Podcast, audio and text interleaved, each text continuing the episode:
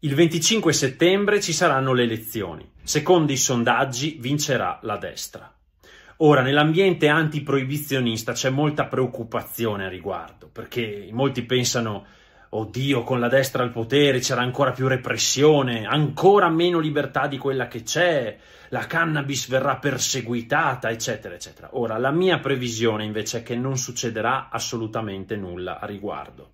Così come non è successo nulla, viceversa, nei governi precedenti che avevano promesso di legalizzare, eh, di regolamentare il mercato, una maggiore tolleranza, aperture per l'autoproduzione, eccetera, eccetera, poi nulla hanno fatto, ecco, nulla faranno eh, nulla faranno i partiti di destra che probabilmente saliranno al governo.